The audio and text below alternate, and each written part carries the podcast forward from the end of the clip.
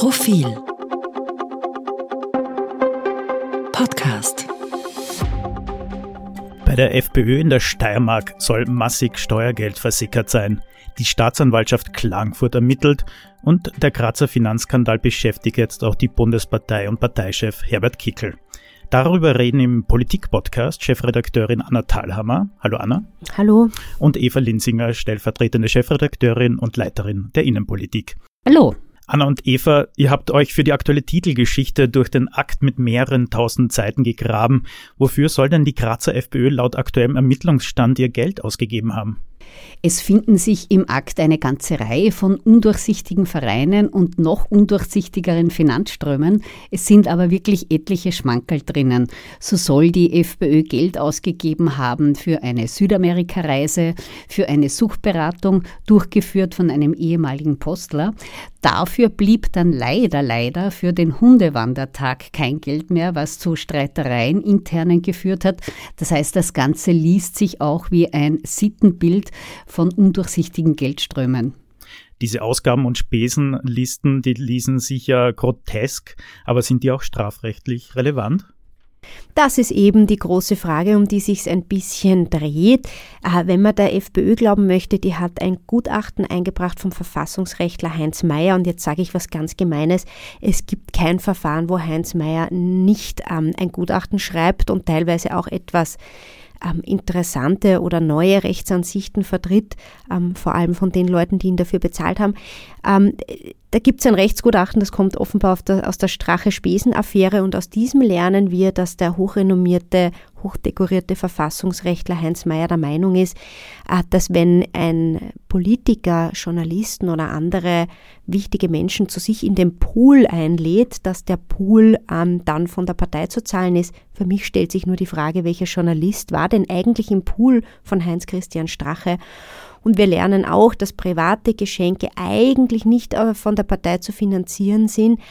Aber wenn es um die teuren Handtaschen der Frau eines wirklich wichtigen Politikers ähm, geht, der oft in der Öffentlichkeit ist und die Frau auch und auch die Handtasche, dann ist es total in Ordnung. Weil das dann auch für Fotooptionen genutzt werden kann, oder? Das, glaube ich, beschreibt das so. Ja, wenn man das für den öffentlichen Auftritt braucht, man ganz dringend eine, ich weiß nicht, Gucci-Handtasche oder so und ja, da gibt es Juristen in diesem Land, die sind der Meinung, das muss dann von Steuergeld bezahlt werden. Ich bin gespannt, wie die Justiz, die einen Untreuerverdacht ortet, das bewertet.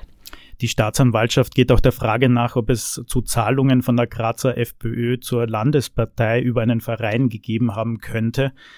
Könnte hier auch Steuergeld veruntreut worden sein? Das ist ja der Kern der ganzen Sache. Es geht darum, wie mit Steuergeld, wie mit öffentlichen Geldern der Parteiförderung, der Clubförderung umgegangen ist und ob diese widmungsgemäß oder nicht verwendet mhm. werden. Jetzt sehr salopp gesagt, wie jeder Mensch sein eigenes Geld ähm, verhandelt seine Sache, aber bei Steuergeldern ist das eine, ein anderes Thema, ganz besonders für die FPÖ, die ja groß geworden ist mit dem Kampf Kampf gegen echte oder vermeintliche Politikerprivilegien, die sich gerne selbst als Sauberkeitspartei hinstellt. Wenn da jetzt ermittelt wird wegen des Verdachts auf Betrug, ist das natürlich eine hoch noch peinliche Sache. Deswegen versucht die FPÖ auch diese Angelegenheit klein zu reden. Wobei man vielleicht ein bisschen dazu sagen muss, also würde mich jemand nach meiner Meinung fragen, die ich jetzt einfach von mir gebe, ohne dass mich jemand gefragt hat, ähm, Ob es strafrechtlich wirklich relevant ist, bin ich gespannt, ja, weil es gibt Politiker haben diese Regeln aufgestellt, diese Gesetze beschlossen und ähm, sehr oft ist es so, dass es keine wirklichen Regeln gibt, wofür das Geld verwendet wird und wenn es Regeln gibt, die es teilweise gibt, gibt es halt keine Konsequenzen. Also das sind so zahnlose Tiger. Insofern weiß ich nicht, schauen wir mal, was rauskommt. Ich erwarte mir nicht allzu viel, aber wie die Eva schon gesagt hat, das ist ein Sittenbild. Es gibt mehr als nur das Strafrecht. Es gibt eine hohe moralische Verantwortung gegenüber öffentlichem Geld. Und die Frage, ob das hier gewahrt wurde oder nicht, die kann man sich schon mhm. stellen. Aufgekommen sind die Vorwürfe im Herbst 2021. Der Finanzreferent der FPÖ Graz hat daraufhin Selbstanzeige eingebracht und alle Schuld auf sich genommen.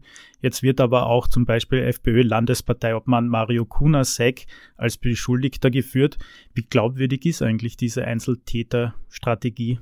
Es wäre natürlich für die FPÖ in der Steiermark und auch für die Bundes-FPÖ am allertollsten, wenn eine einzelne Person ganz allein dafür verantwortlich wäre und sonst überhaupt niemand Bescheid gewusst hätte. Wie glaubwürdig das ist, ähm, sei dahingestellt. Ich halte es genauso wie die Staatsanwaltschaft für nicht rasend glaubwürdig, über einen so langen Zeitraum so viele Gelder mutmaßlich falsch verwendet zu haben. Das hat System, das kann kaum eine einzelne Person gemacht haben. Und du hast ja schon gesagt, Philipp, es wird mittlerweile auch der Landesparteichef Mario Kunasek als Beschuldigter geführt. Und das zeigt schon, dass die Affäre immer weitere Kreise zieht. Für alle genannten gilt die Unschuldsvermutung. Das ist uns sehr wichtig hier zu betonen. Der ehemalige Verteidigungsminister Kunasek gilt äh, auch bei Herbert Kickl als steirischer Hoffnungsträger für die steirische Landtagswahl, die im Herbst stattfinden soll. Da soll er als Spitzenkandidat ins Rennen gehen. Geht sich das für ihn noch aus? Ne, die FPÖ tut alles, um so zu tun, als ob das eh alles überhaupt nichts wäre und solange da Vorwürfe im Raum stehen, die nicht geklärt sind und schauen wir mal, ob es eine Anklage gibt und hin und her, ja wäre super, wenn sie äh, auch so mit anderen Parteien umgehen würden.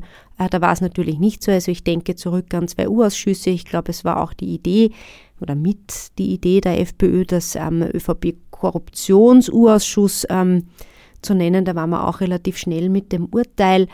Ähm, ja, und geht sich das aus? Das ist die Frage, wie sehr können Sie es runterdrücken oder nicht? Und ich würde sagen, auch nach der Profilgeschichte zuletzt gab es einen großen medialen Aufschlag. Und es gibt jetzt viele, die sich das Thema doch ein bisschen genauer ansehen. Es ist nicht so ganz breitenwirksam, weil doch komplex, aber mhm. durchaus einen Blick wert. Und der Vorteil unter Anführungszeichen der Geschichte für die FPÖ sie ist, wie die Anna schon gesagt hat, sie ist sehr kompliziert. Der Akt ist mehrere tausend Seiten dick. Es gibt ein wirklich kompliziertes Geflecht. Da einmal durchzublicken, ist quasi eine Herkulesaufgabe. Davon hat bisher auch die FPÖ profitiert. Ob ihr das im Lauf des Superwahljahrs weiter gelingt, das wage ich doch echt zu bezweifeln. Das Ermittlungsverfahren zeigt ja nicht nur, wie vermeintlich mit Steuergeld umgegangen wurde, sondern auch, wie die FPÖ zum Beispiel Corona-Demonstrationen während der Pandemie instrumentalisiert hat. Wie ist die Partei da eigentlich vorgegangen? Immerhin dieses, man hat das ja auch bei den Landtagswahlen äh, 2023 gesehen, das Thema wirkt ja bis heute nach. Ja, das sind eben so spannende Schlüssellöcher, die äh, tief blicken lassen oder sonst hinter verschlossene Türen blicken lassen. Und es war eben so, ich glaube, es war eh Mario Kunasek, der in einer, in einer Vorstandssitzung der Landespartei gesagt hat, ähm, dass man sich die Corona-Demos ähm, genau anschauen wird. Ich zitiere, danke Eva, dass du mir das Heft gibst.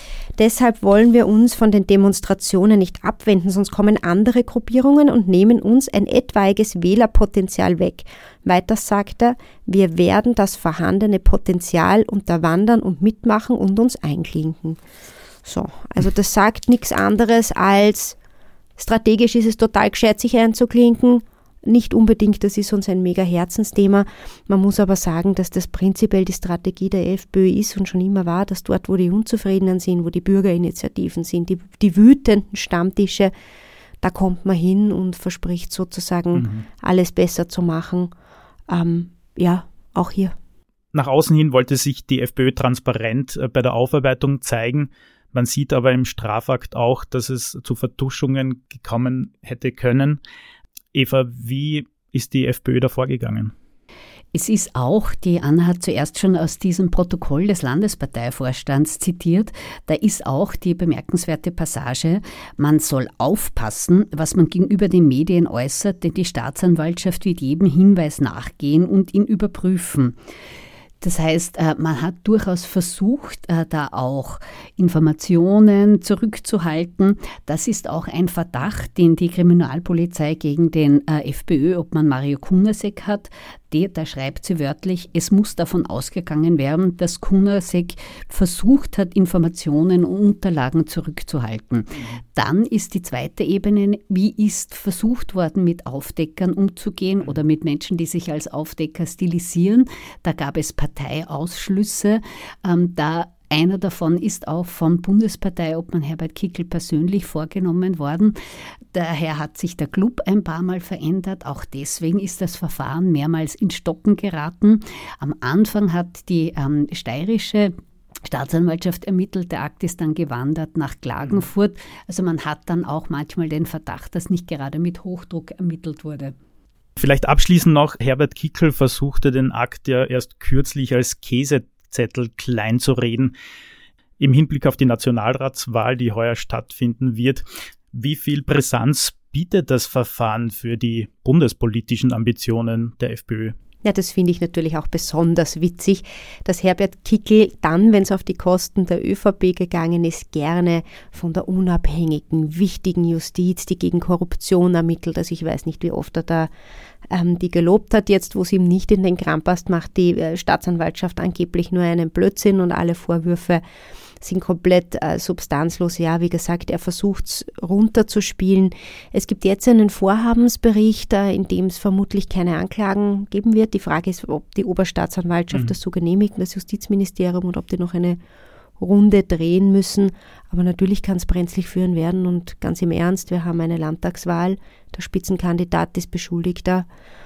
Ähm, er war nachweislich, also er, Herbert Kickel, war nachweislich auch äh, in Personalentscheidungen involviert. Da wurde eine ähm, ehemalige FPÖ-Funktionärin rausgeschmissen, nachdem sie versucht hat, das aufzuklären und da vielleicht auch ein bisschen zulässig war, weil eigentlich wollte man das ja alles unter den Teppich kehren. Ähm, ja, er wird versuchen, es von sich fernzuhalten. In solchen Dingen ist Herbert Kickel auch sehr gut, aber ganz einfach wird es wohl nicht. Liebe Anna, liebe Eva, vielen Dank für euren Einblick in diese Titelgeschichte. Die können Sie natürlich jetzt aktuell im Print als E-Paper und auf Profil.at nachlesen. Vielen Dank. Vielen Dank. Ich möchte hier an dieser Stelle noch einmal sagen, dass für alle genannten die Unschuldsvermutung gibt. Sollten wir irgendwo, weil wir zu schnell gesprochen haben, keinen Konjunktiv verwendet haben, dann möchte ich betonen, eigentlich hätte es ein Konjunktiv sein sollen. Ähm, wir werden schauen, was da rauskommt. Sollte nichts rauskommen, berichten wir darüber auch groß. Aber derweil schauen wir mit kritischen Augen weiterhin auf diese Sache. Wiederhören.